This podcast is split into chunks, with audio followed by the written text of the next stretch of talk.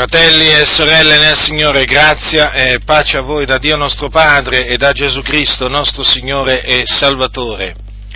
Voi sapete che esistono molte false dottrine che vengono insegnate eh, in, mezzo, in mezzo alle chiese evangeliche. Ne ho confutate tante nel corso degli anni, sia eh, a voce sia per iscritto. E ritengo che tra tutte le false dottrine che ho confutato eh, e che vengono insegnate in mezzo alle chiese evangeliche, una delle, eh, delle peggiori, vorrei, vorrei, definirla, vorrei definirla così, una delle più pericolose, una delle più dannose, è quella che sostiene che il credente non può perdere la salvezza. Questa questa falsa dottrina viene insegnata dalla Chiesa dei Fratelli, dalla Chiesa riformata, dalla Chiesa presbiteriana, eh, dalla Chiesa valdese, eh, da molti battisti. Ora, è molto diffusa in ambito evangelico. E, e sono persuaso che questa eresia ha portato all'inferno tante anime ma tante. Le ha trascinate proprio come, come delle pecore al macello, perché è una eresia particolare. È un'eresia che porta il credente a eh, illudersi. Sì, proprio così, a illudersi. Innanzitutto questa eresia gli fa credere al credente che lui non potrà giammai perdere la salvezza, non c'è possibilità di perdere la salvezza perché è stato salvato. E questo significa, e questo significa che eh, il credente è portato a darsi al peccato, sì, proprio così, a rimettersi al servizio del peccato, perché tanto dice sono salvato, non mi può accadere niente, niente di male. E quindi il credente che dà retta a questa eresia è proprio automaticamente, inesorabilmente eh, portato a credere che lui si potrà tranquillamente mettere a eh, servire il peccato, tanto non gli accadrà nulla. Al massimo, dicono i bugiardi che sostengono questa eresia, potrà perdere il premio, ma non la salvezza.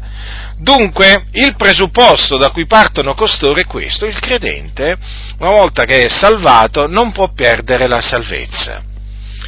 Quando io considero che ci sono persone che hanno dato retta a questa eresia e che mentre io adesso sto parlando sono all'inferno, dico all'inferno, perché sapete esiste l'inferno, benché se ne senta parlare poco oggi, anzi quasi per niente dai pulpiti, l'inferno continua a esistere.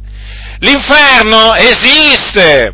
E all'inferno ci sono tante anime, ci sono le anime di coloro che sono morti nei loro peccati, tra cui le anime di tanti che frequentavano proprio queste chiese, dei fratelli valdesi, riformati, presbiteriani, battisti, che a cui gli avevano detto non ti preoccupare, non ti accadrà nulla, ma- nulla di male, al massimo potrai perdere il premio ma non la salvezza, addirittura ci sono quelli che si sono suicidati suicidati e gli avevano fatto credere che il suicidio, perché il suicidio, eh, nemmeno il suicidio poteva separarli dall'amore di Dio, nemmeno il suicidio poteva fargli perdere la salvezza. Considerate un po' voi quale diavolerie vengono insegnate oggi in mezzo a tante chiese evangeliche e anime vengono trasportate all'inferno e noi che cosa dovremmo fare? Tacere?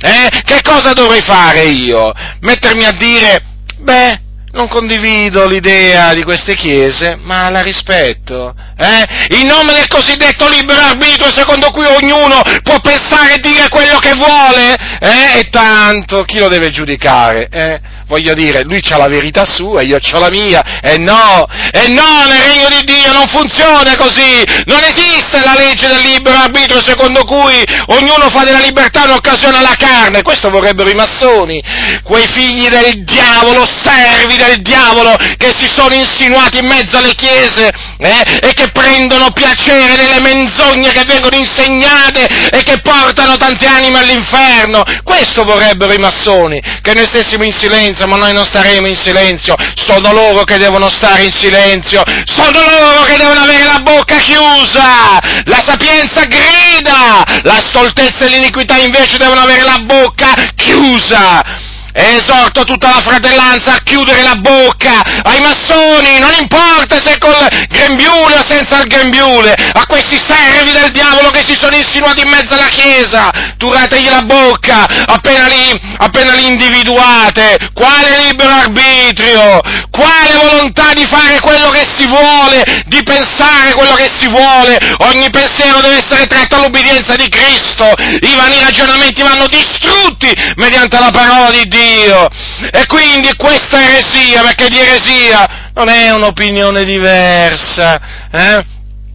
Un'opinione diversa, un'opinione diversa, sì, sarà pure un'opinione diversa, chiamatela come volete, la potete pure chiamare opinione diversa, voi corrotti, questa è un'eresia, è un'eresia!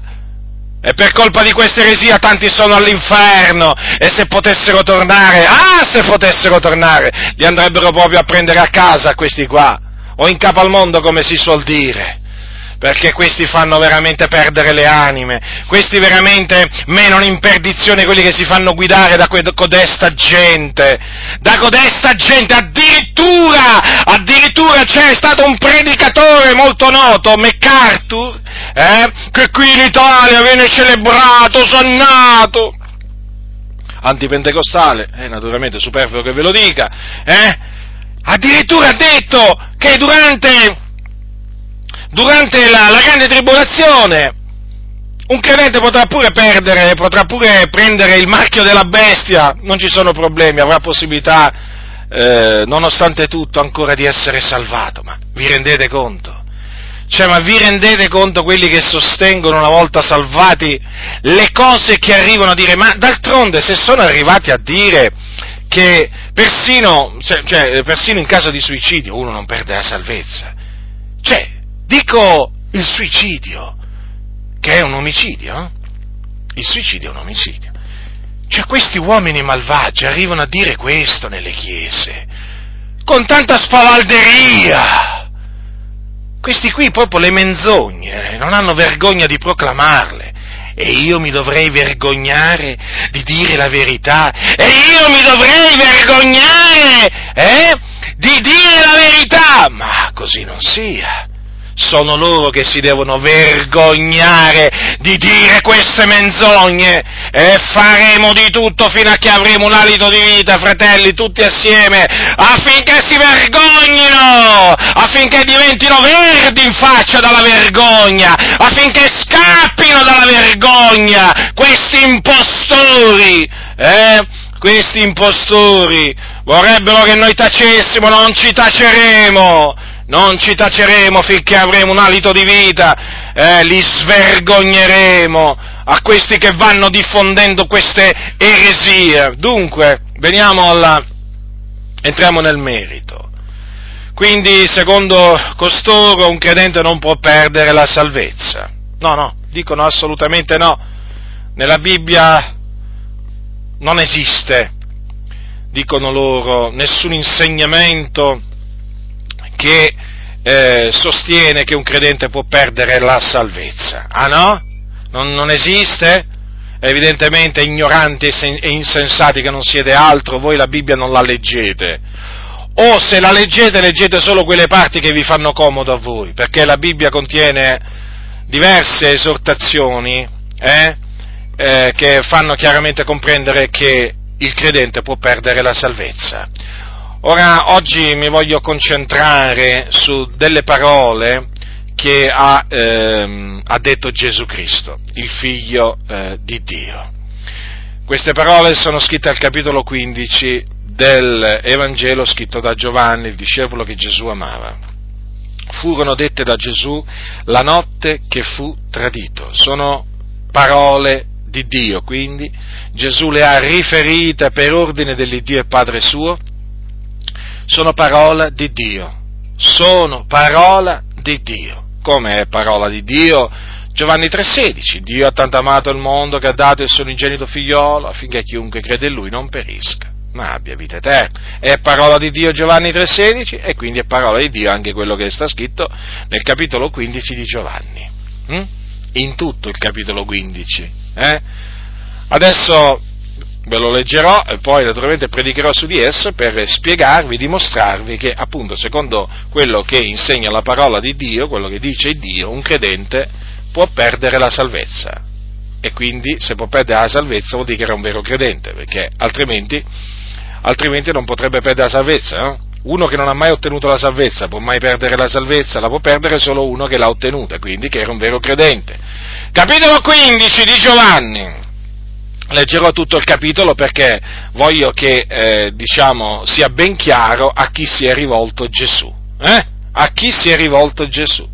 Perché sapete, qui bisogna essere ormai il più chiari possibile quando si parla ed è giusto che sia così, ritengo perché hanno messo una, una, così tanta confusione nelle menti dei credenti in molte, in molte, chiese che ormai tanti credenti sono in totale confusione, perché quando parlano questi cosiddetti pastori impostori, eh, non capiscono niente, escono dal culto eh, che se, se, sono entrati con dieci dubbi ne escono con cento dubbi.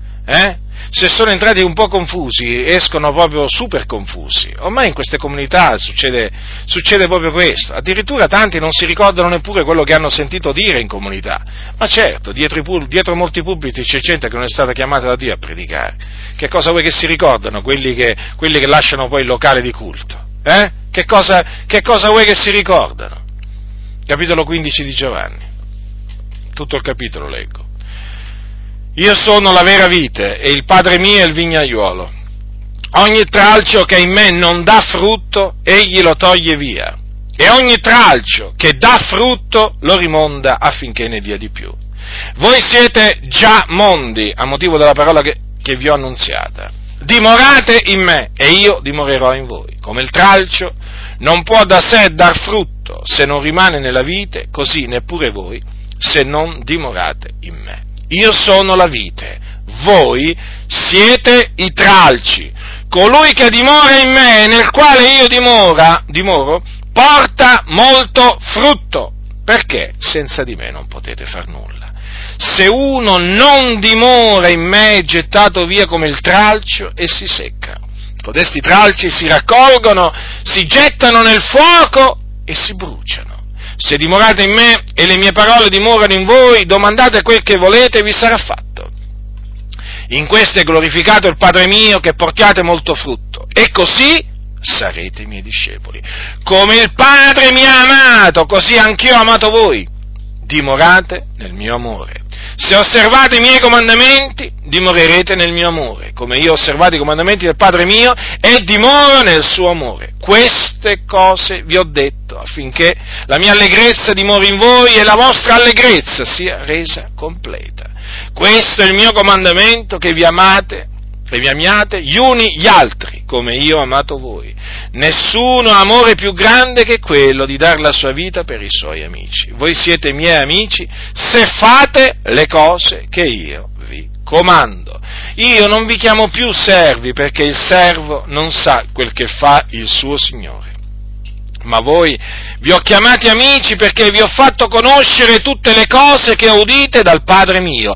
Non siete voi che avete scelto me, ma sono io che ho scelto voi e vi ho costituiti perché andiate e portiate frutto e il vostro frutto sia permanente, affinché tutto quello che chiederete al Padre nel mio nome egli ve lo dia. Questo vi comando che vi amiate gli uni gli altri.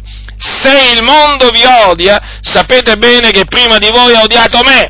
Se fosse del mondo, il mondo amerebbe quel che è suo. Ma perché non siete del mondo, ma io v'ho scelti di mezzo al mondo, perciò vi odia il mondo. Ricordatevi della parola che vi ho detto, il servitore non è da più del suo Signore. Se hanno perseguitato me, perseguiteranno anche voi. Se hanno osservato la mia parola, osserveranno anche la vostra. Ma tutto questo ve lo faranno a cagione del mio nome, perché non conoscono colui che mi ha mandato. Se io non fossi venuto e non avessi loro parlato, non avrebbero colpa, ma ora non hanno scusa del loro peccato. Chi odia me, odia anche il Padre mio. Se non avessi fatto tra loro le opere che nessun altro ha fatto mai, non avrebbero colpa, ma ora le hanno vedute ed hanno odiato e me il Padre mio.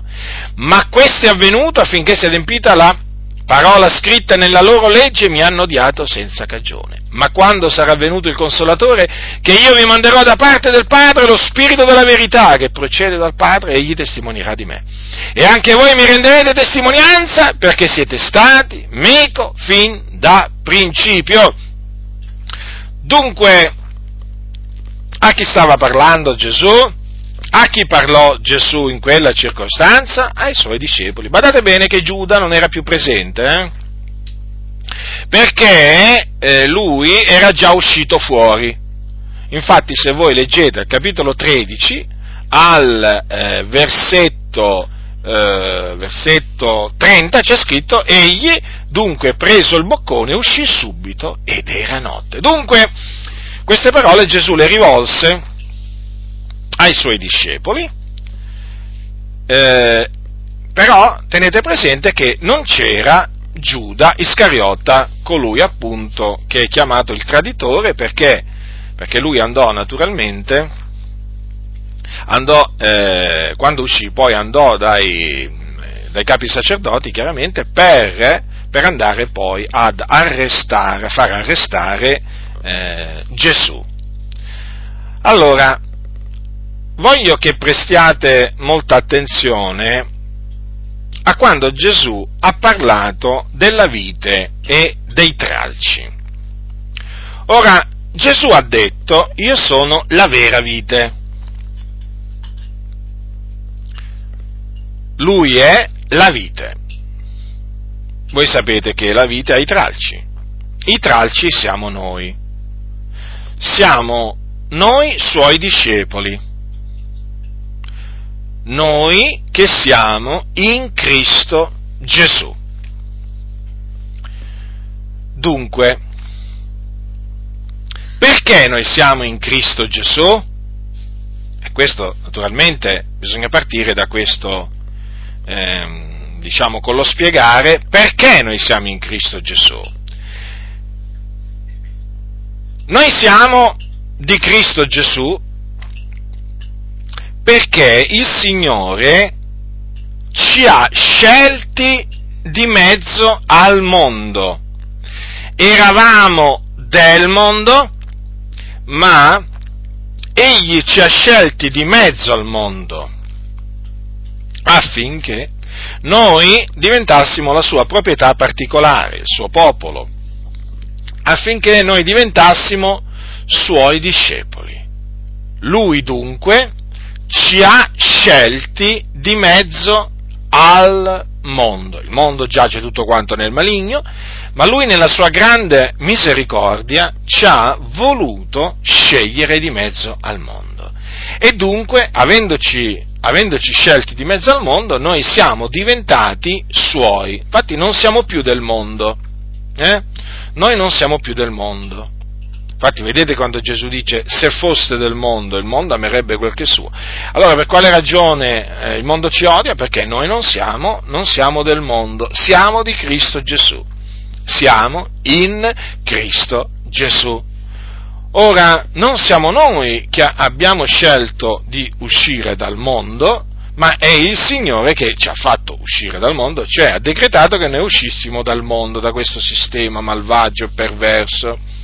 Infatti, vedete, Gesù ha detto ai suoi, non siete voi che avete scelto me, ma sono io che ho scelto voi.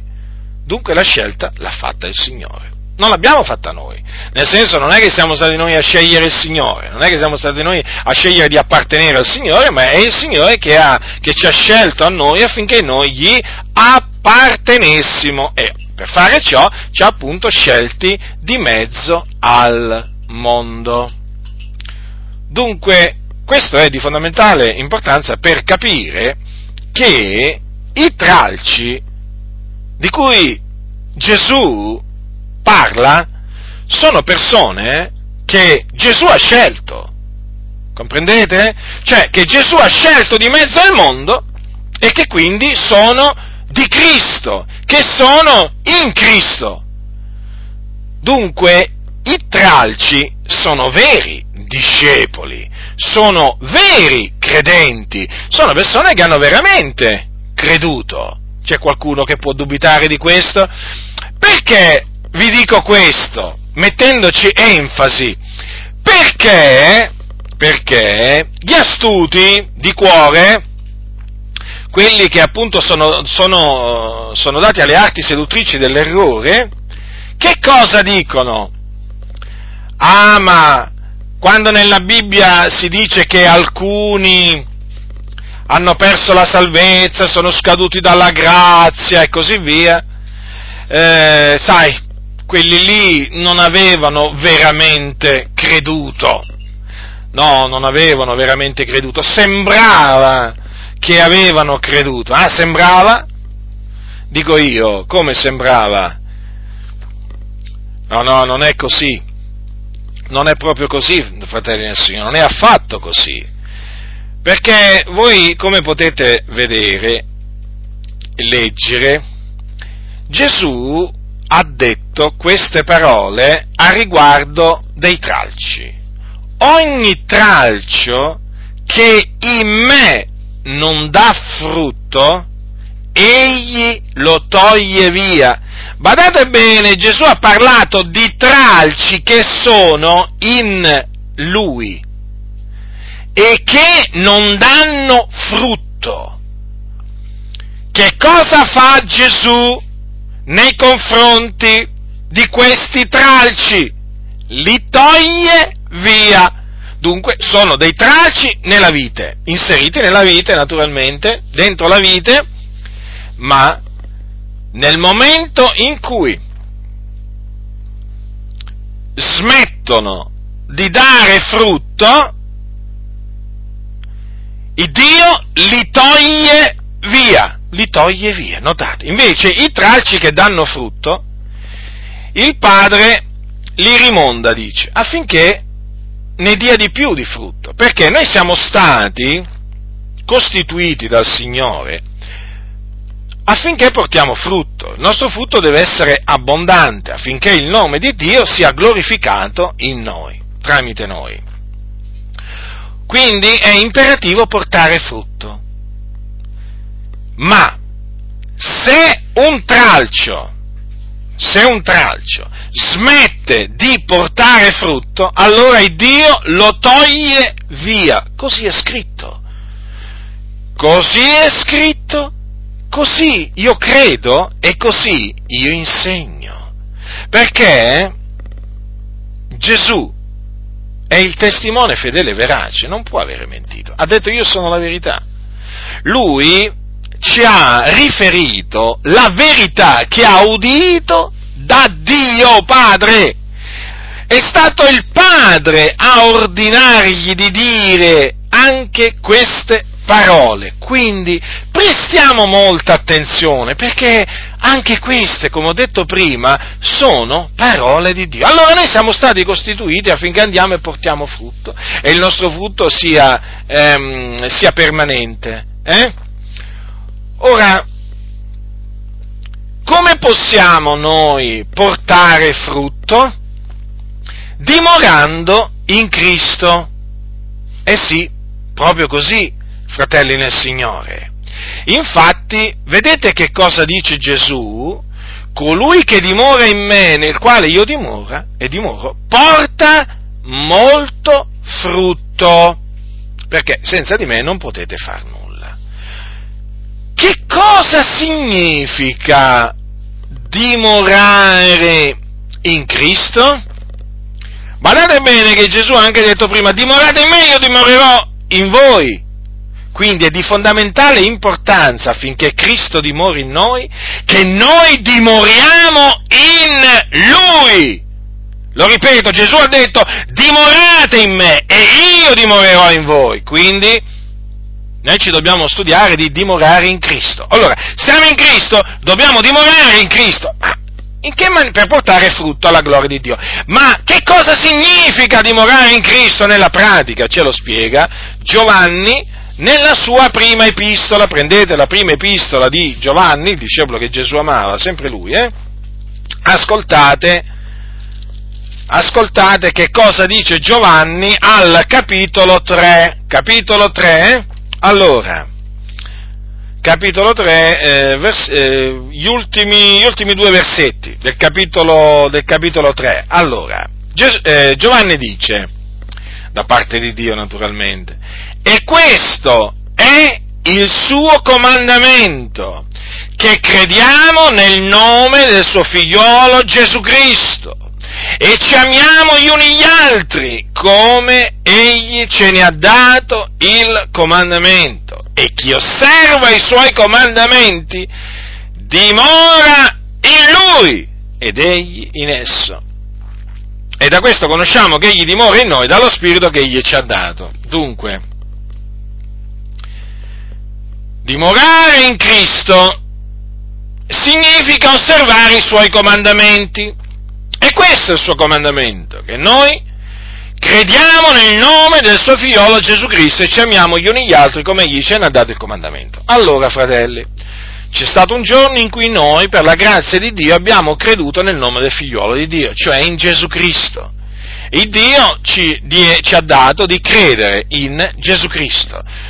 Eh, crediamo in Gesù perché non per una capacità nostra particolare, ma perché Dio ci ha dato di credere, e ci dato, perché ci ha dato la fede, che la fede viene dall'alto, viene da, da Dio.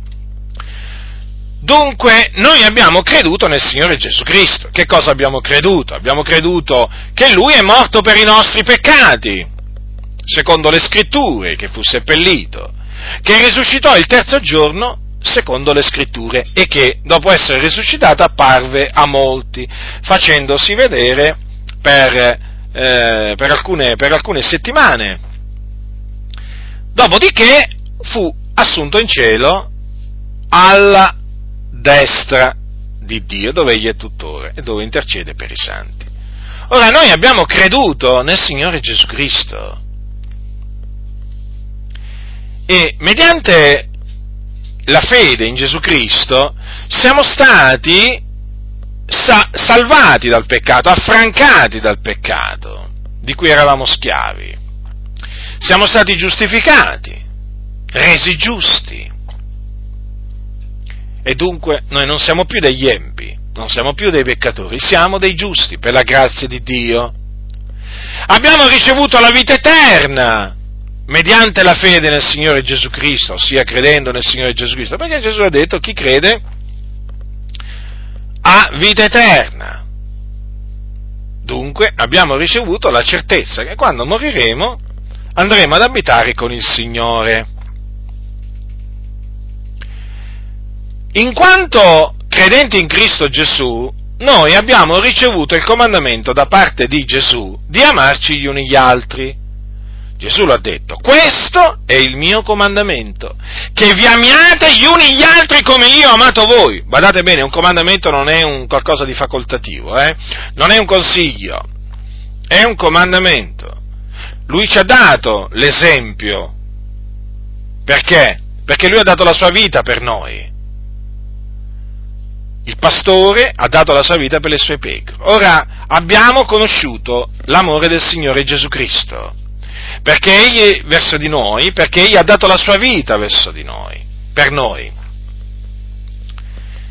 E lui ci ha comandato di amarci gli uni gli altri come lui ha amato noi. Quindi pure noi dobbiamo dare la nostra vita per i fratelli, la nostra vita, la nostra vita, fratelli. Ricordiamocelo sempre questo, che Gesù ha dato la sua vita per noi. Noi abbiamo conosciuto l'amore da questo, che Egli ha dato la sua vita per noi. Noi pure dobbiamo dare la nostra vita per i fratelli. Dobbiamo dare la nostra vita per i fratelli. Cioè praticamente dobbiamo essere pronti anche a morire per amore degli eletti. D'altronde gli apostoli, che erano imitatori di Cristo, ci hanno proprio lasciato questo esempio di amore, perché erano uomini che nel loro amore verso la fratellanza erano pronti a dare la loro vita per i fratelli. Diceva l'Apostolo Paolo ai santi di Tessalonica, nel nostro grande affetto per voi eravamo disposti a darvi non soltanto l'Evangelo di Dio, ma anche le nostre proprie vite, tanto ci eravate divenuti cari. Vedete? Vedete l'amore degli apostoli? Eh? L'amore degli apostoli verso, verso i santi. Loro ci hanno mostrato che cosa significa amare la fratellanza, amare i figliuoli di Dio. Dunque, questo è il suo comandamento, che crediamo nel nome del suo figliolo Gesù Cristo e ci amiamo gli uni gli altri, come egli ce ne ha dato il comandamento. Ora, osservando questi comandamenti, noi dimoreremo in Cristo e Lui dimorerà in noi. Dunque, vedete? Dimorate in me e io dimorerò in voi. Quindi adesso ho dimostrato che cosa significa dimorare in Cristo. Allora, coloro, quei tralci che dimorano in Cristo, e, e nei quali Cristo dimora, portano molto frutto. Certo che portano molto frutto, perché perseverano nella fede e nel buon operare, sono zelanti nelle opere buone, perché fanno del bene ai fratelli, perché l'amore non è che si dimostra solamente con le parole, ma si dimostra anche con i fatti. Dunque, coloro che dimorano in Cristo portano molto frutto. Ma attenzione, perché se uno non dimora in Cristo, è gettato via come il tralce si secca. E questi tralci che si seccano fanno una brutta fine perché vengono raccolti e poi vengono gettati nel fuoco per esservi bruciati. Guardate bene che qui si sta parlando di tralci che erano nella vite, ma che sono stati tolti via dalla vite perché non davano frutto. Quindi, perché avevano smesso di dimorare in Cristo. Quindi, cosa significa questo? Che coloro che un giorno hanno creduto nel Signore Gesù Cristo, nel momento in cui smettono di osservare i comandamenti, vengono tolti via dalla vite, vengono tolti via. Coloro che rinnegano il Signore Gesù Cristo sono coloro che credono per un tempo, quindi diventano membri tralci della vite, credono per un tempo poi si traggono indietro a loro perdizione. appunto si traggono indietro, smettendo di credere nel Signore Gesù Cristo.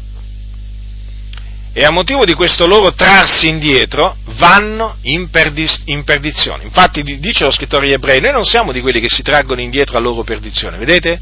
C'erano ai giorni degli apostoli coloro che si traevano indietro a loro perdizione. Erano veri credenti che però non avevano dimorato in Cristo fino alla fine, ma solo per un tempo. Avevano creduto per un tempo, poi si erano tirati indietro a loro perdizione, perché dice, dice la scrittura, se lo rinnegheremo, anch'egli ci rinnegherà. D'altronde, il Dio ha detto queste parole tramite il profeta, il profeta Abacuc,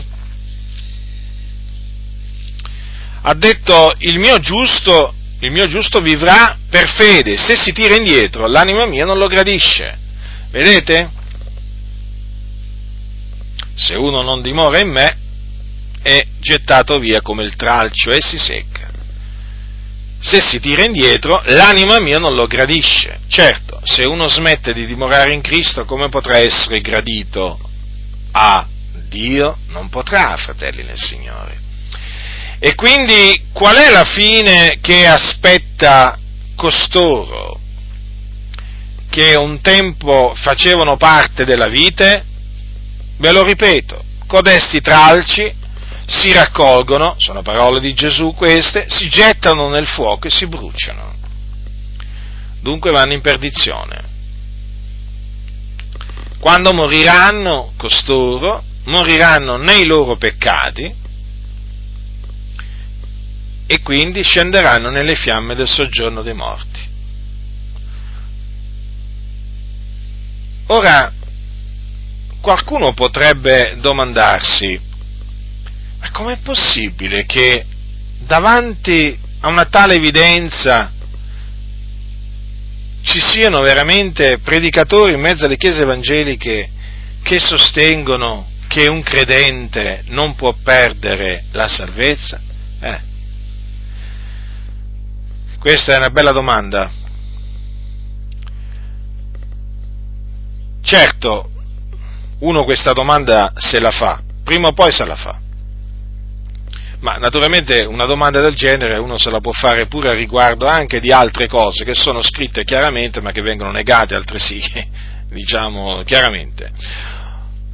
Ora, io ritengo che quando vengono negate queste, queste scritture eh, così chiare, significa che ci sono all'opera degli spiriti seduttori. Ci sono degli spiriti seduttori, sapete, esistono degli spiriti seduttori. Io lo so, ormai nelle, in, in, molte chiese proprio non si parla neppure più del diavolo, come se il diavolo non esistesse. Poi spiriti malvagi, ma sì, perché esistono gli spiriti malvagi. Da come parlano, da come parlano tanti pastori, proprio non esiste né il diavolo e, e, neppure, e non esistono neppure gli spiriti malvagi. Eppure esiste sia il diavolo che esistono anche gli spiriti seduttori, che sono una, una categoria, eh? una categoria di spiriti malvagi. Ora, gli spiriti seduttori, appunto, vedete come sono dal loro stesso nome, perché sono così chiamati nella scrittura, seducono. Sono proprio preposti dall'avversario per sedurre. Allora, la seduzione, eh, fratelli del Signore, ve l'ho detto, ve l'ho detto spesso, tante altre volte. Ora, la seduzione, appunto perché è, è, è una seduzione, eh, avviene in una tale maniera che la persona che viene sedotta non se ne accorge. Sì, sì, proprio così. Proprio così. Perché è praticamente la seduzione è, un, è una trappola eh, ordita veramente, diciamo, studiata nei minimi particolari dinanzi alla quale se tu non sei veramente fermo nella parola, attaccato alla parola, ci caschi, ci caschi, ve lo posso assicurare. Si tratta appunto della seduzione operata eh, da parte di questi spiriti seduttori. E quindi io non mi meraviglio che esistano queste false, queste false dottrine. Perché? Perché appunto so che esistono gli spiriti seduttori. E questi spiriti seduttori seducono. Seducono, sì, proprio così. E molti sono caduti vittima della loro seduzione, tra cui tanti evangelici. Perché in effetti come si fa a negare un insegnamento proprio così, così cristallino, così chiaro, no? presente nella Sacra Scrittura? E badate bene che potrei veramente prendere molti, molti altri passi della parola del Signore per dimostrarvi la stessa cosa, cioè che un credente può perdere, può perdere la salvezza. Ora dunque, di che c'è da meravigliarsi? Di che c'è da meravigliarsi? Le false dottrine esistono perché esiste, esiste il, il diavolo, che è il seduttore di tutto il mondo. Il seduttore di tutto il mondo, per portare eh, diciamo, a compimento la sua opera di seduzione, ha al suo servizio appunto degli spiriti seduttori. E tramite questi spiriti seduttori riesce a sedurre tantissime persone. Stavo considerando oggi quello che avviene eh, in India durante, eh, durante alcune festività della religione induista. Praticamente ci sono delle località eh, lungo il fiume eh, Gange, che è un fiume considerato sacro, dove si accalcano, si radunano decine di milioni di induisti, di indù. Cioè, ci rendiamo conto? Eh? Cioè, decine di milioni stiamo parlando, eh? Per fare che cosa? Per fare eh, un tuffo, eh, diciamo, si radunano per tuffarsi nel fiume, nel fiume Gange, da loro considerato, diciamo, sacro. Eh? E eh, si, tu, si tuffano in questo fiume eh, per purificarsi dai loro peccati. Per purificarsi dai loro peccati. Cioè gli, viene, gli è stato detto, gli è stato insegnato che andandosi a immergere in quelle acque sacre, riceveranno la purificazione dei loro peccati. Ora, riflettete, è assurdo noi chiaramente che abbiamo conosciuto la verità, nel vedere queste cose, perché adesso si possono pure vedere, eh, o nel sentire dire queste cose, eh, cioè, rimaniamo inorriditi, perché noi, noi sappiamo che eh, la purificazione dei peccati non si può ottenere andandosi a buttare in quel fiume, ma ne, non c'è un altro fiume, e nemmeno un altro fiume, diciamo, perché la purificazione eh, dei peccati si ottiene mediante la fede in Gesù Cristo, perché Lui ha compiuto la purificazione dei nostri peccati, morendo sulla croce per i nostri peccati, risuscitando a cagione della nostra giustificazione. E dunque è mediante eh, il suo sangue, il sangue di Gesù, che la coscienza dell'uomo può essere eh, purificata dai peccati. E questo avviene quando l'uomo si ravvede e crede nel Signore Gesù Cristo. Noi questa, questa purificazione l'abbiamo sperimentata, l'abbiamo sperimentata. Ogni cristiano ha sperimentato la purificazione dei suoi peccati, perché ogni cristiano è un discepolo di Cristo, è in Cristo, ha creduto in Cristo Gesù e avendo creduto in Cristo Gesù ha ottenuto la purificazione dei peccati. Allora noi vediamo, diciamo, eh, o se, sentiamo quello che avviene in India e rimaniamo inorriditi e diciamo ma com'è possibile? Ma com'è possibile che quelle persone, poi li vedete a questi nelle fotografie, no? Ma questi sono convinti, proprio convinti, si vede proprio che chiaro sono sotto l'influenza, l'influenza diabolica di spiriti seduttori che gli fanno credere questa menzogna. Perché i peccati, loro là, non è che i peccati gli vengono purificati, con i peccati vanno al Gange e con i peccati tornano a casa loro, perché quell'acqua, quell'acqua non ha assolutamente alcun potere di purificarli dai peccati, eppure ci credono. Eppure ci credono piccoli, grandi, donne, anziani, giovani, insomma lì proprio un accalcamento veramente, un radunamento di persone che è impressionante. Ci sono certe fotografie che ti lasciano veramente così, sbigottito. E dici, ma tutte queste persone ingannate, sedotte! E badate che sono solo una parte dei sedotti, perché poi chiaramente bisogna aggiungerci i musulmani, bisogna aggiungerci i buddisti, bisogna aggiungerci i cattolici romani. Come qualcuno dirà, ci metti pure i cattolici romani tra, tra quelli che sono stati sedotti? E perché, e perché non li dovrei includere? E perché non li dovrei includere? Perché i cattolici romani non credono che l'acqua benedetta che viene versata, diciamo, da un prete su un bambino gli cancella i peccati? Eh, perché non, non, non, è, non, è, anche quella un'acqua, un'acqua purificatoria? Eh? E certo, le religioni, sapete, hanno acqua purificatoria. Ecco, vedete? Anche la Chiesa Cattolica romana c'è la sua acqua, la sua acqua, diciamo, che compie la purificazione dei peccati. Allora, prendiamo, un, un, adulto, eh? Prendiamo un, un, adulto, per farvi capire adesso, eh? Allora, prendiamo un musulmano che diventa un cattolico romano.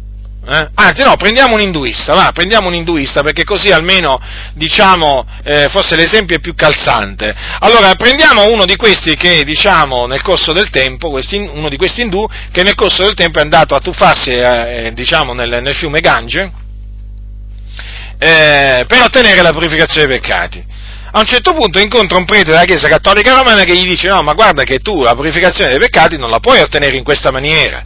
Allora quello gli dice, e come, come si ottiene? Beh, tu diventi cattolico romano, noi ti battezziamo, ti, praticamente ti versiamo dell'acqua sulla testa, che è un'acqua santa, e appunto ti verranno cancellati i tuoi peccati, perché questo è quello che insegna la Chiesa Cattolica Romana. Allora quello naturalmente, diciamo, si fa cattolico romano eh, e si fa appunto aspergere eh, dell'acqua benedetta cosiddetta del, del prete, eh? Praticamente perché? Perché gli è stato detto, guarda che così si ottiene veramente la purificazione dei peccati, la remissione dei peccati, la cancellazione dei peccati.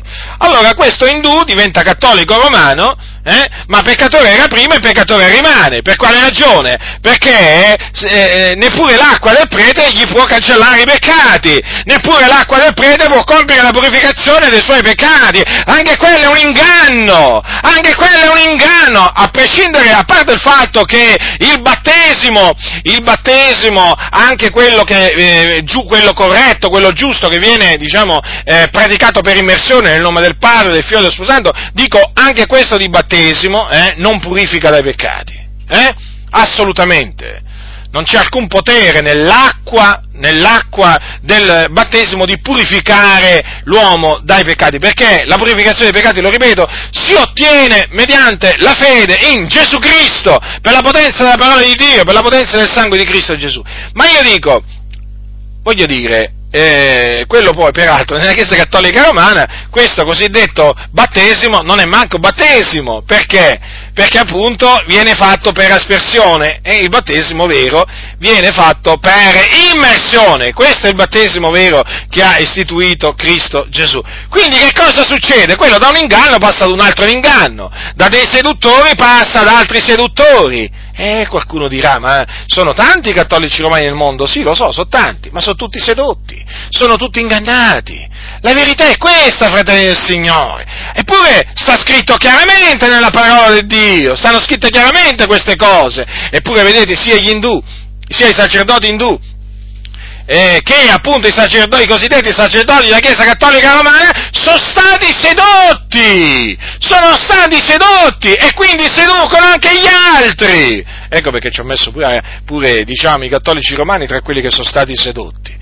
E badate bene che quando poi veramente mh, costoro si convertono a Cristo, allora scoprono, allora scoprono, sia gli indù, gli ex indù e gli ex cattolici romani poi veramente testimoniano, eh, quando hanno ottenuto la purificazione dei peccati loro, dei loro peccati, quando hanno creduto nel Signore Gesù Cristo, tutti lo attestano, tutti, tutti, i musulmani che si sono convertiti a Cristo, i cattolici romani che si sono convertiti a Cristo, gli indù che si sono convertiti a Cristo, i buddisti che si sono convertiti a Cristo, e quelli che adorano gli alberi, e quelli che adorano i serpenti che poi si sono convertiti a Cristo Gesù, tutti attestano la stessa cosa, tutti, che la purificazione dei loro peccati l'hanno ottenuta quando hanno creduto nel Signore Gesù Cristo per la potenza del sangue dell'agnello, del sangue prezioso di Gesù, che è stato sparso per la remissione dei nostri peccati. Allora, vedete, la scrittura dice le cose chiaramente, eppure questi spiriti seduttori che sono all'opera fanno credere il contrario, comunque una cosa contraria a quella che sta scritta. Voglio dire, dato che ci sono, potrei aprire una piccola parentesi anche riguardo al battesimo che viene praticato in certe comunità evangeliche. Perché? Perché anche lì degli spiriti seduttori hanno ingannato tanti evangelici, facendogli credere a chi mi riferisco? Mi riferisco a quelli che fanno parte delle chiese riformate, eh? chiese presbiteriane, chiese valdesi eh? e altre chiese, diciamo, protestanti, che appunto sostengono che il battesimo si può, eh, si può compiere per aspersione. Eh? Si può compiere per aspersione. E addirittura anche ai bambini, anche i luterani, eh? anche i luterani sostengono, sostengono questo. Allora, considerate un po' voi, considerate un po' voi che cosa dobbiamo sentire dire praticamente. Che il battesimo si può amministrare anche per eh, aspersione. Eh?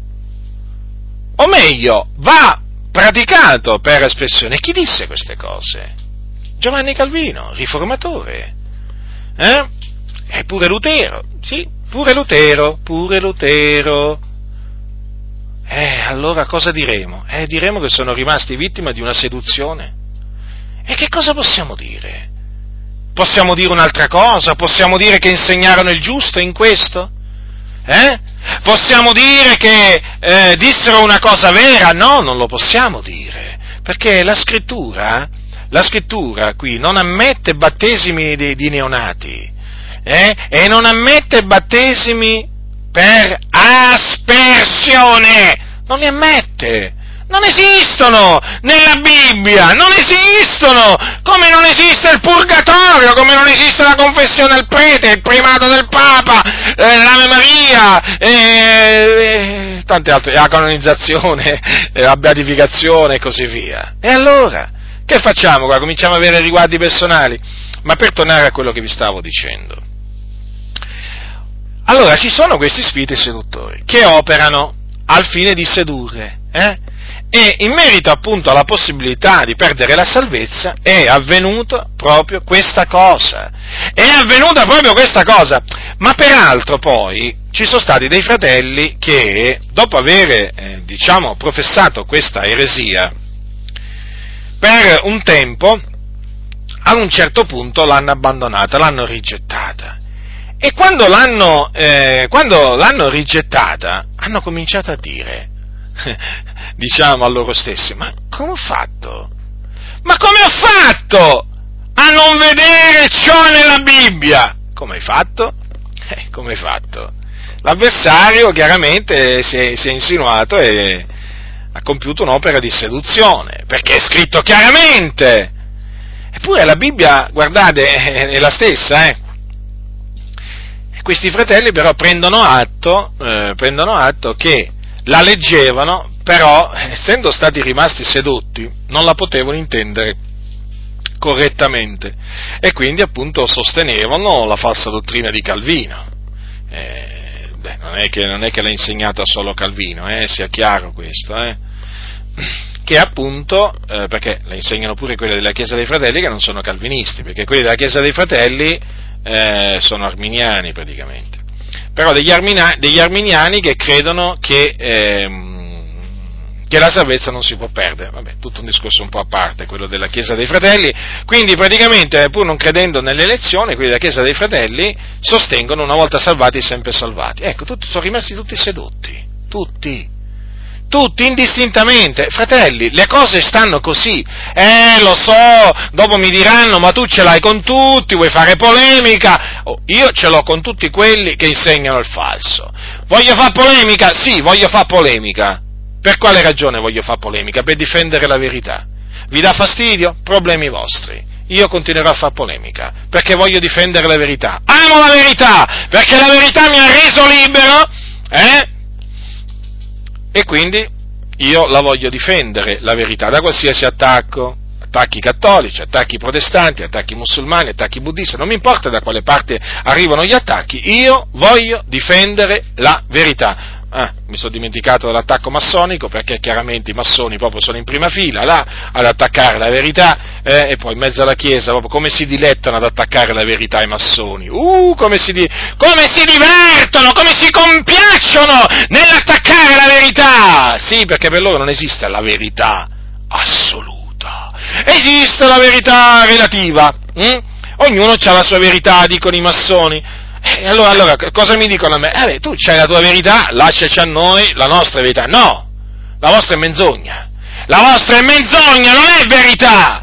E allora vi dovete ravvedere, vi dovete convertire, appunto, perché siete nell'errore, perché andate contro la parola di Dio diventa vero.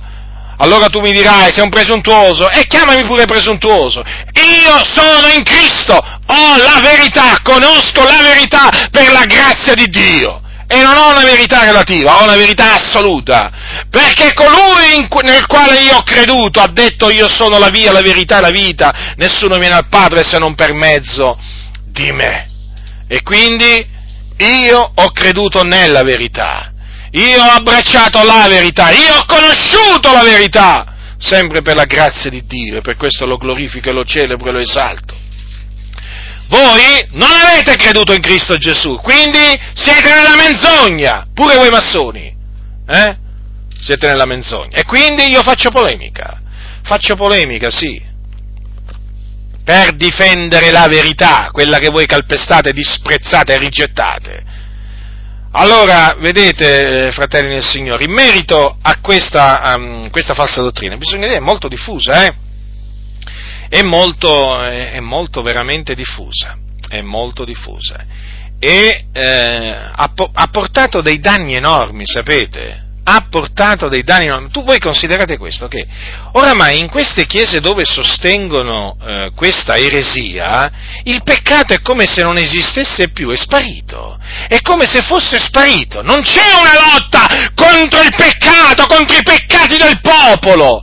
Facciamo degli esempi, non c'è una lotta strenua contro la fornicazione, l'omosessualità, l'adulterio, il ladrocinio, contro il dire menzogne, contro il dire oltraggi, non c'è, non c'è, contro le ubriachezze, contro l'idolatria, ma perché qualcuno dirà?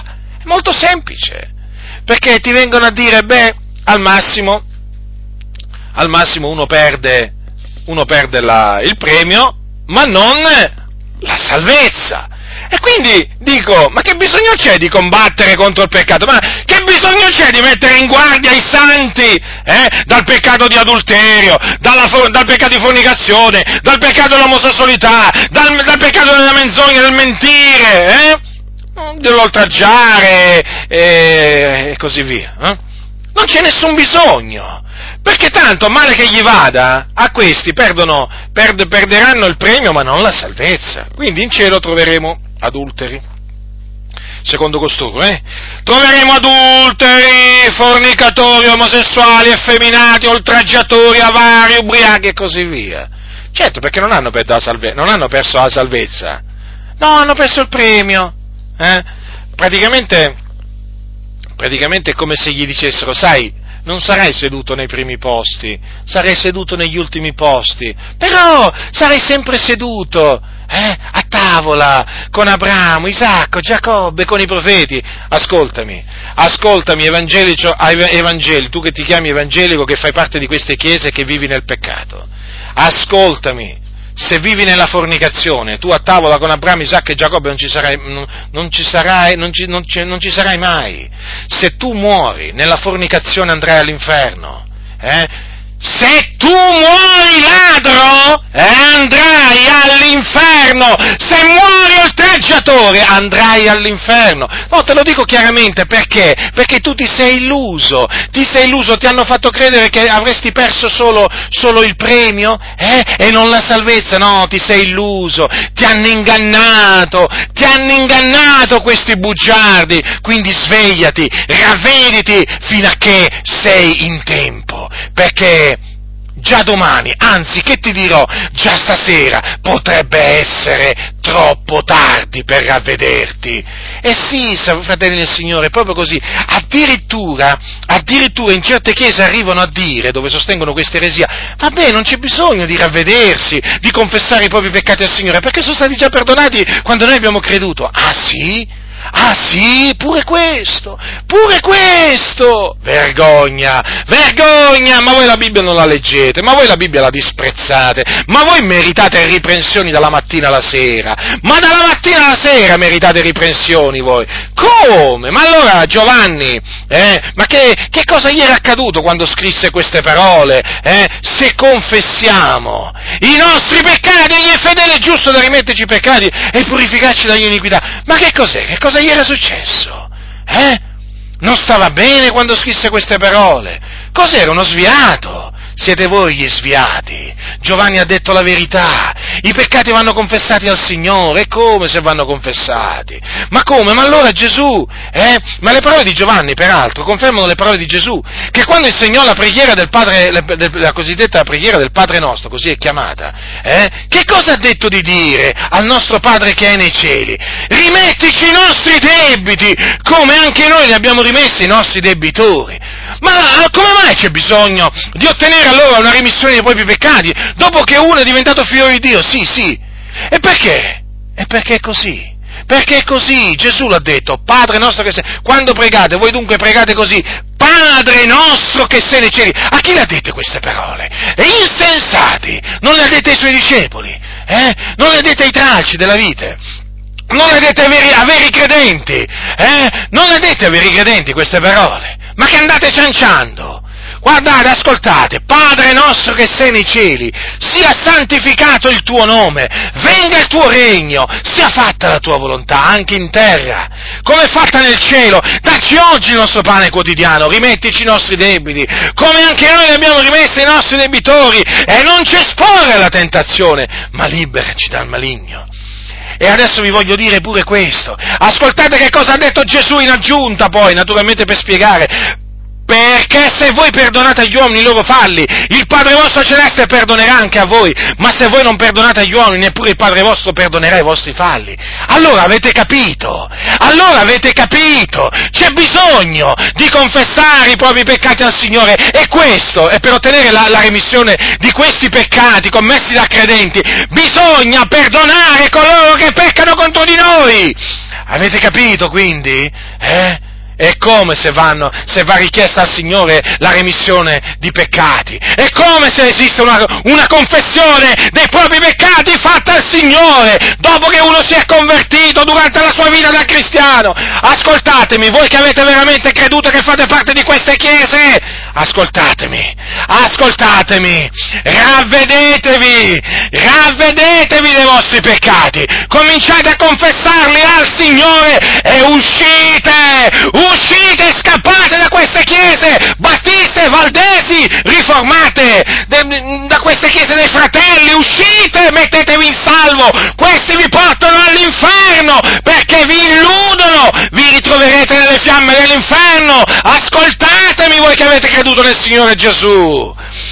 Umiliatevi nel cospetto del Signore, confessando i vostri peccati, perché se voi siete nella fornicazione, eh, se in questo momento siete nella fornicazione, morirete, morirete nei vostri peccati, andrete all'inferno. Avete capito?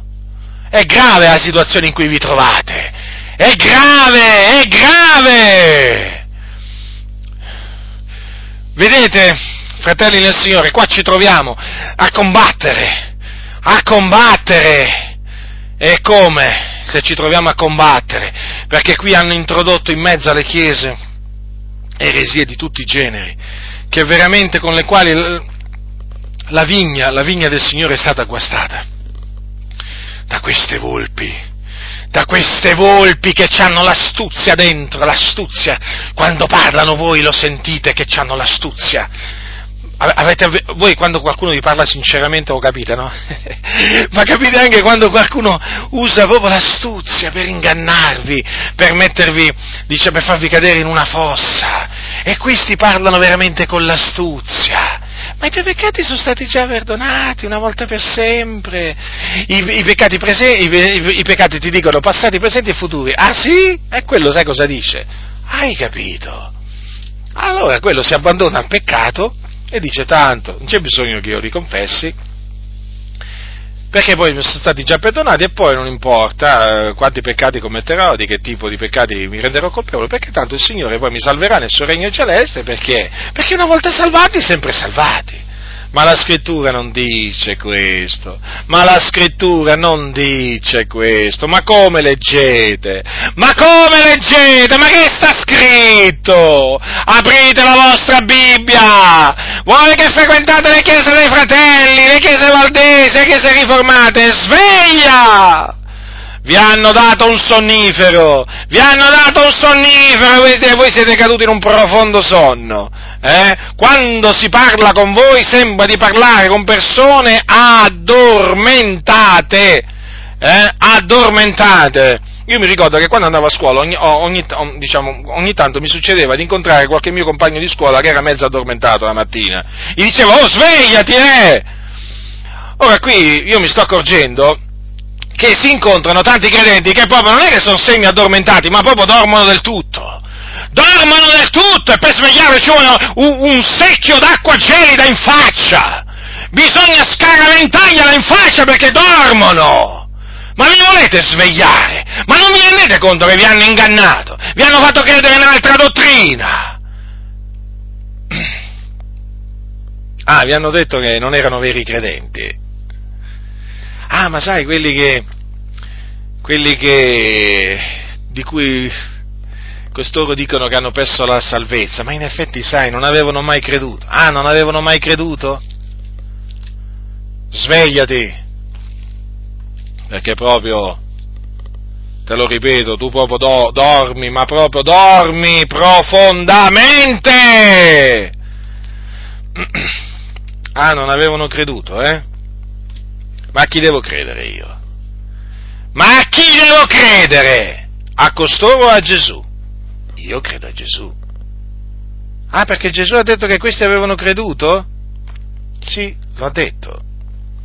E dove? Dove sta scritto? Adesso te lo leggo. Capitolo 8 di Luca. Gesù ha parlato della... Parla, spiegò la, la parabola del seminatore e in merito al, eh, al, al seme caduto sulla roccia o in luoghi rocciosi, diede questa spiegazione. E quelli sulla roccia, capitolo 8, eh? Allora, capitolo 8 di Luca, versetto 13. Quelli sulla roccia sono coloro i quali, quando hanno udito la parola, la ricevono con allegrezza, ma costoro non hanno radice. Credono per un tempo e quando viene la prova si traggono indietro. Ora, credono per un tempo non ci viene detto per quanto tempo, ma una cosa è certa, ci viene detto dal Signore Gesù Cristo che questi credono per un tempo.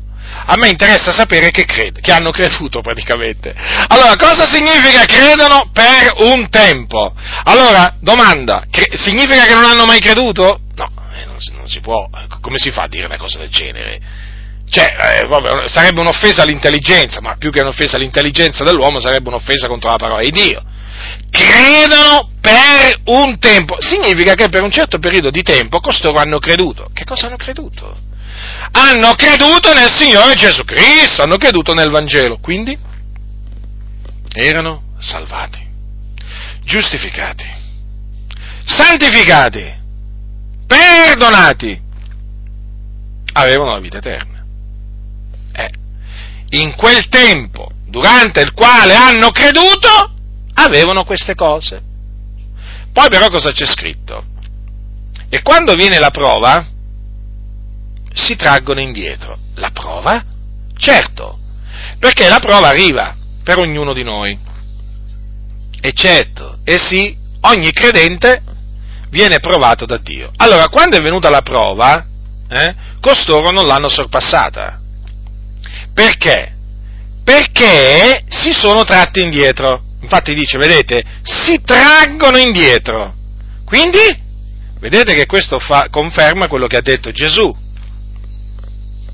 Que, questo conferma quello che ha detto Gesù nel, quando parlò della vita ai tralci. Eh? Se uno non dimora in me, gettato via come il tralcio e si secca. Vedete? Costoro non hanno, ah, cioè costoro hanno smesso di dimorare in Cristo, perché credono per un tempo. Cosa vi ho letto prima in Giov- in, nel, nell'epistola di Giovanni? Ve lo ripeto, andiamo a rileggere. Eh? Questo è il suo comandamento, che crediamo nel nome del suo figlio Gesù Cristo. Ora, costoro avevano creduto, poi hanno smesso di credere nel Signore Gesù Cristo e quindi hanno smesso di dimorare in Cristo. Hanno creduto dunque per un tempo, hanno dimorato in Cristo per un tempo, fino a che hanno dimorato in Cristo, eh, hanno avuto la vita eterna, la remissione dei peccati, la giustificazione la salvezza. Poi però la, la vita eterna l'hanno persa. Dice, quando viene la prova si traggono indietro. Allora uno non si può trarre indietro se non camminava, eh? o se comunque non era partito. È come, è come, dire che uno può uscire da una casa senza esserci mai entrato. Scusate, eh? ma se uno esce da una casa vuol dire che c'è entrato. Eh? O mi sbaglio? O sto dicendo qualche cosa, diciamo, di strano, di illogico, di non biblico? Ora, come si fa uno? Come fa uno a apostatare dalla fede? Eh? Come fa uno a apostatare dalla fede se non è stato mai nella fede? Eh? Come fa? Come fa? Non può. Infatti coloro che apostatano dalla fede sono stati nella fede per un tempo, poi hanno abbandonato la fede. Allora cosa dice qua Gesù? Che costoro, quando viene la prova, si traggono indietro. Si traggono indietro. Ma perché si traggono indietro? Perché appunto smettono di credere, sono dei giusti che si traggono indietro. Cosa vi ho letto prima? Eh, sono parole che Dio ha detto tramite il profeta Abacuc. Eh? Il mio giusto vivrà per fede, se si tira indietro l'anima mia non lo gradisce. Quindi colui che crede per un tempo e poi si trae indietro era un giusto del Signore, era annoverato tra i giusti e aveva il suo nome scritto dunque nel libro della vita dell'agnello, perché faceva parte dei giusti. Il mio giusto vivrà per fede e se si tira indietro l'anima mia non lo gradisce. Dunque, costoro che credono per un tempo e poi si traggono indietro non sono più graditi a Dio eh? e quando moriranno, per appunto perché hanno rinnegato il Signore, andranno in perdizione, ma noi non, perché quelli che si traggono indietro si traggono indietro a loro perdizione, questo è quello che dice la Sacra Scrittura. Allora vedete, ma lo vedete che è scritto chiaramente, ma perché non vi fidate di Gesù? Mi viene di farvi questa domanda, sapete, perché mi sono accorto, mi sono accorto che di Gesù mica, eh, tanti non si fidano mica, in, diciamo, in toto, eh? non è che si fidano appieno di Gesù, eh? Ci sono tanti credenti che veramente quando leggono certe cose che ha, detto, che ha detto Gesù non ci credono mica. Credono solo a certe cose. Ma come fate a non credere a tutto quello che ha detto Gesù? Se Gesù ha detto la verità in ogni cosa, è evidente che ha detto la verità anche qua, non può avere mentite, non può avere mentito, comprendete? Ma lo comprendete questo concetto così semplice? Ma lo comprendete? Vi dovete fidare di Gesù, dovete fidarvi di Gesù, delle sue parole, sono fedeli e veraci, non rimarrete giammai confusi, adesso siete confusi, ma perché non ci credete? Ma perché non ci credete? Ma qui bisogna dire quello che voleva dire. Aspetta, aspetta che chiamiamo l'esegeta, ah, aspetta che chiamiamo l'esegeta, dice, dice quello della Chiesa dei Fratelli, eh? poi sappiamo chi vanno a chiamare, eh? gente, gente, che veramente hanno eh, un curriculum studiorum, eh, di tutto rispetto, ma è gente ignorante! È gente ignorante, conoscono il greco, l'ebraico, l'aramaico, eh, magari pure l'inglese, il francese, il tedesco, eh? Vabbè, ma per, naturalmente per fare l'esegesi biblica c'è bisogno di conoscere, di conoscere il, il, greco e l'ebraico e anche, anche, l'aramaico, diciamo, almeno, perché ci sono alcune parole in aramaico scritte nella Bibbia, beh, comunque sono veramente pochissime. Comunque, il greco e l'ebraico, diciamo. Allora, chiamano l'esegeta, eh, l'esegeta della Chiesa dei Fratelli, gli dicono, senti fratello, ma qui Gesù che cosa ha voluto dire? E questi qua gli fanno tutto un discorsone che non finisce più, un discorso filosofico, con dei, pa- con de- delle parolone che veramente devi avere il dizionario, ma mica devi avere proprio un dizionario, dei migliori pure, mica un dizionario scadente. Questi, questi quando parlano impegnano, eh, impegnano proprio le, le, il cervello, ma in una maniera che quando, che quando, li ascolti praticamente ti devi concentrare così tanto, eh, ti devi concentrare così, perché devi sforzare, devi sforzare, devi sforzare proprio la tua testa al massimo al massimo proprio, perché quando parlano, parlano un linguaggio incomprensibile, infatti poi alla fine cosa succede? Che parlano, eh, parlano un linguaggio incomprensibile e questo si sforza ma non capisce niente.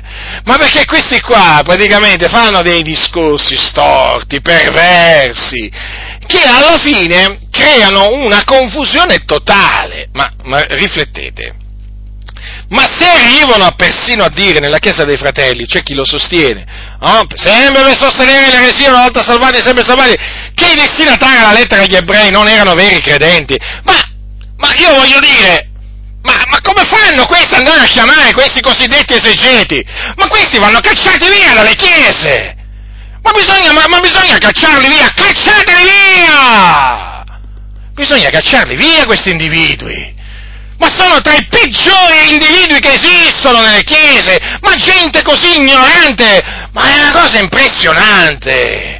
A sentirli parlare veramente è uno spavento, uno spavento, negano le cose più evidenti. Se la Bibbia dice A, loro dicono B, se la Bibbia dice B, loro dicono A. Non c'è da capirci con questi. Ma perché questi qui praticamente che cosa hanno deciso di fare? Hanno deciso di far dire alla Bibbia quello che vogliono loro. Che cosa dice la loro organizzazione? Una volta salvati, sempre salvati. Allora che cosa vanno? A modificare tutto quello che possono modificare per fare dire alla Bibbia che uno che ha creduto non può perdere la salvezza. Guardate che la stessa cosa ha fatto Calvino, eh, attenzione, eh, adesso sto parlando qua della Chiesa dei Fratelli, ma guardate che la stessa cosa ha fatto Calvino e fanno tanti, hanno, fanno tanti, anche lo stesso, lo stesso Spurgeon, eh eh, che hanno, molti hanno chiamato il principe dei predicatori, lui era Battista, ma guardate che ne ha dette di falsità per, per naturalmente sostenere l'eresia una volta salvati sempre salvati. Eh, e certo, è certo, predi, famosi predicatori presbiteriani, eh, eh, insomma, eh, le, cose, le, cose, stanno così, le cose stanno così, che fanno dire alla Bibbia, che fanno dire alla Bibbia delle cose proprio veramente assurde, perché tu leggi una cosa, la capisci, no? Mm, poi chiami l'esegeta di turno eh, e non te la fa capire più. Praticamente ti riempie la mente di termini ebraici, greci, nozioni varie, eh, nozioni varie imparate alle, loro, alle loro facoltà, alle loro scuole antibibliche, eh, le chiamo così perché quelli veramente ti, ti, scagliano contro la parola del Signore, queste scuole ti buttano contro la parola di Dio, proprio. ti prendono e ti lanciano contro la parola di Dio, eh, perché c'è tutto uno spirito massonico lì. Allora chiami l'esegeta, le, le chiamano ehm, l'esegeta di turno e questo naturalmente che cosa fa? L'inganna. L'inganna. Allora che cosa dovete fare? Allora, da questa gente dovete stare alla larga, ma proprio alla larga, aprite la vostra Bibbia, vi mettete in ginocchio davanti al Signore, eh? chiedete al Signore di darvi intendimento, conoscenza, discernimento, eh?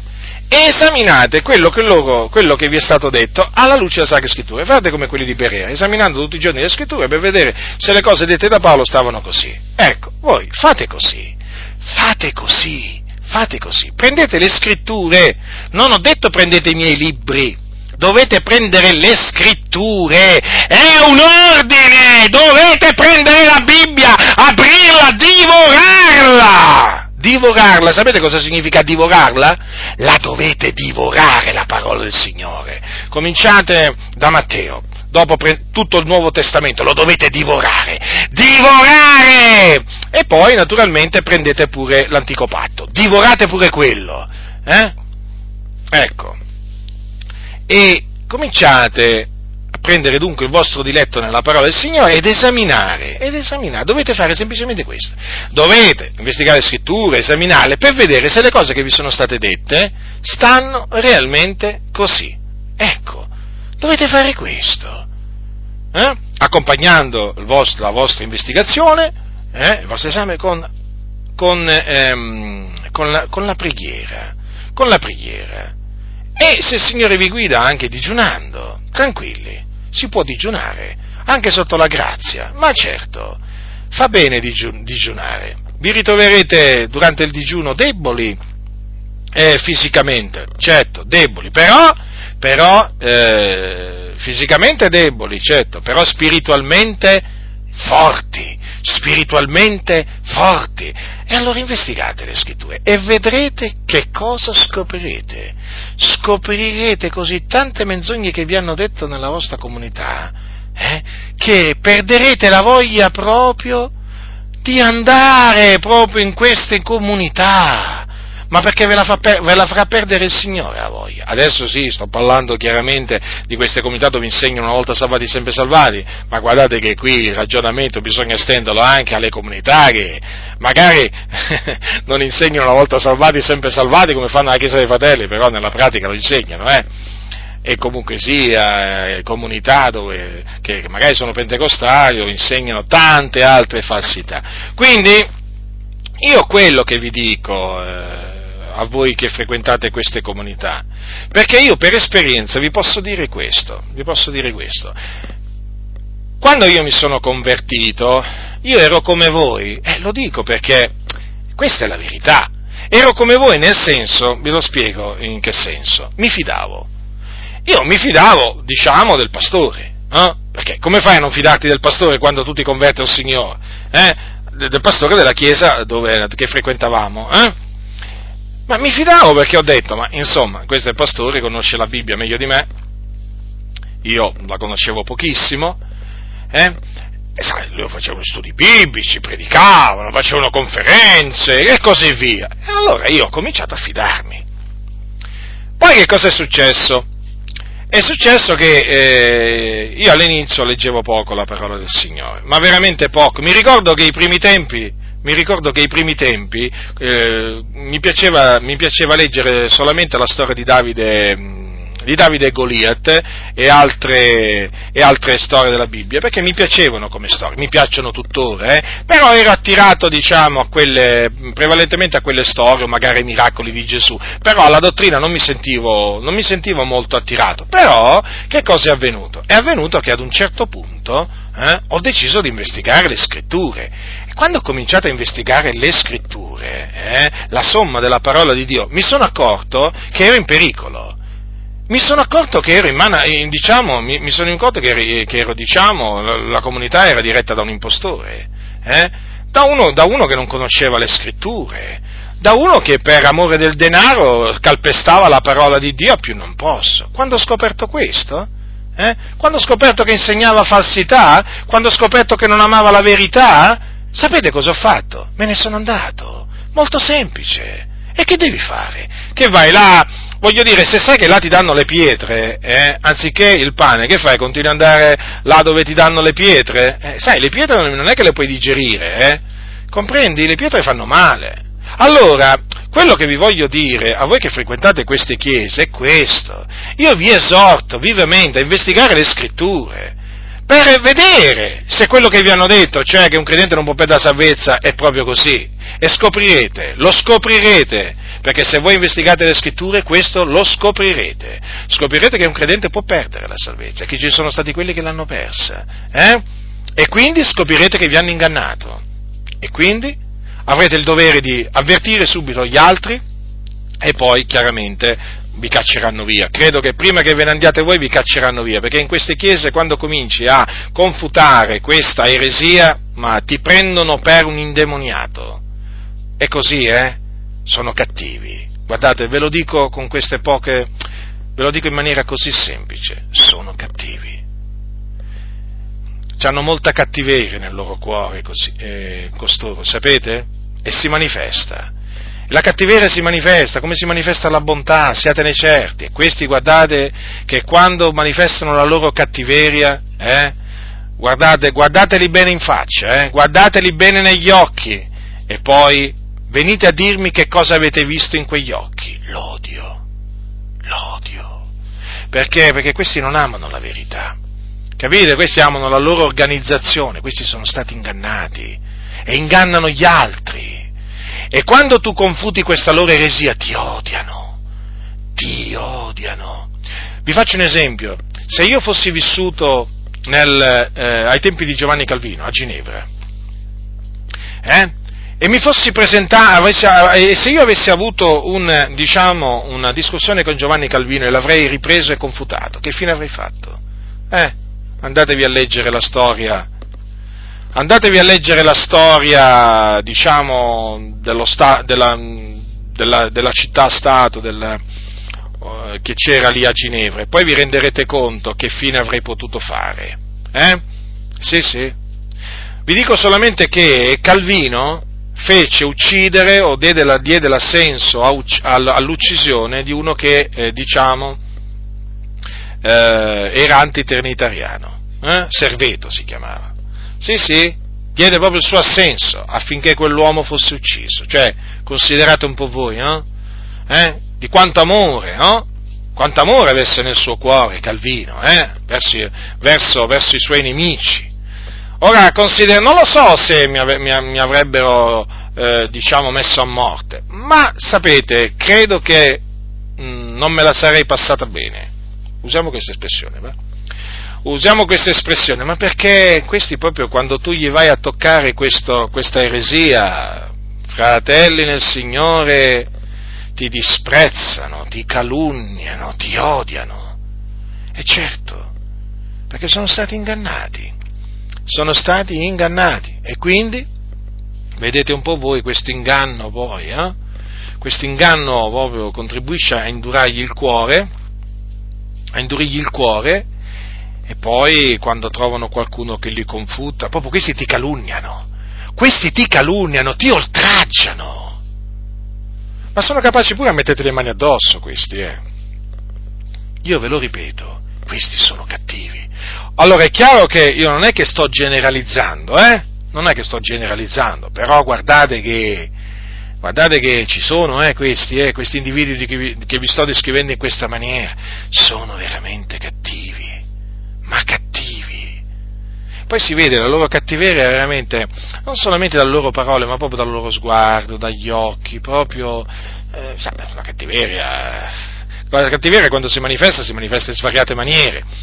Quindi voi fratelli, voi, vi, vi, considero fratelli, voi che veramente che siete veramente nati da Dio e fate parte di queste comunità, che temete il Signore e che magari avete già dei dubbi eh, a tale riguardo, dei dubbi perché? Perché magari siete di quelli che leggono la parola del Signore eh, e ci sono certi passi che in effetti voi eh, vi domandate eh, appunto come mai non vengono mai predicati, non vengono mai insegnati e come mai vengono rigettati nella vostra comunità. Ecco, mi rivolgo a voi, pregate il Signore, investigate le scritture maggiormente e vi renderete conto che questi vi hanno ingannato, vi hanno ingannato e poi andatevene, andatevene, cercate una, cercate una, una comunità di fratelli sana, hm? dove veramente di cuore puro invocano, invocano il Signore, unitevi, unitevi, a quella comunità, ma lasciate perdere queste organizzazioni eh, dirette da persone cattive, persone che cercano il loro interesse, non ciò che è di Cristo, persone che non amano la parola di Dio, ma non la amano. Puh, non, non, loro non, non, sanno nemmeno cosa significa amare la parola di Dio, proprio non lo sanno non lo sa, basta sentirli parlare, basta sentirli parlare, uno spavento, è uno spavento. Questi qui andrebbero d'accordo pure col diavolo, eh, pur di non entrare in polemica col diavolo, eh? ma è perché è gente riprovata, è gente riprovata quanto alla fede. Ecco perché ci detestano, ci chiamano fondamentalisti, integralisti, esagerati. Eh? È per questa ragione, perché è gente riprovata. Quindi, vedete, fratelli del Signore, vi ho dimostrato per l'ennesima volta, perché altre volte vi ho confutato questa eresia, vi ho dimostrato che il credente può perdere la salvezza. E Gesù lo ha detto chiaramente, quindi noi non è che possiamo andare contro, non possiamo andare contro Gesù, eh, fratelli, non possiamo andare contro Gesù. Noi dobbiamo, perché sapete, eh, l'Apostolo Paolo dice, noi non, non possiamo nulla contro la verità, quel che possiamo è per la verità. Alcuni pensano di poter fare qualcosa contro la verità, si sono illusi, ma si sono illusi! No, contro la verità non si può fare niente. Quello che si può fare qualcosa è per la verità. Vedete dunque, Gesù lo ha detto, se uno non dimora in me è gettato via, come il tralcio, si secca. Codesti tralci si raccolgono, si gettano nel fuoco e si bruciano. Ma erano nella vita un giorno sì, erano nella vita, ma hanno smesso di dimorare in Cristo, perché hanno smesso di credere nel figliuolo di Dio. Sì, proprio così. E dunque non hanno più potuto portare frutto. Si sono seccati! E dunque, e dunque, che cosa aspetta i, i tralci secchi? Il fuoco. Il fuoco. Quindi, fratelli del Signore, vi esorto a dimorare in Cristo, a dimorare in Cristo affinché Cristo dimori in voi fino alla fine, fino alla fine. Non vi traete indietro, perseverate, perseverate nella fede, nella fede in Cristo Gesù fino alla fine, per poter ottenere l'entrata nel regno eterno del nostro Signore e Salvatore Gesù Cristo. La grazia del Signore nostro Gesù Cristo sia con tutti coloro che lo amano con purità incorrotta. Amen.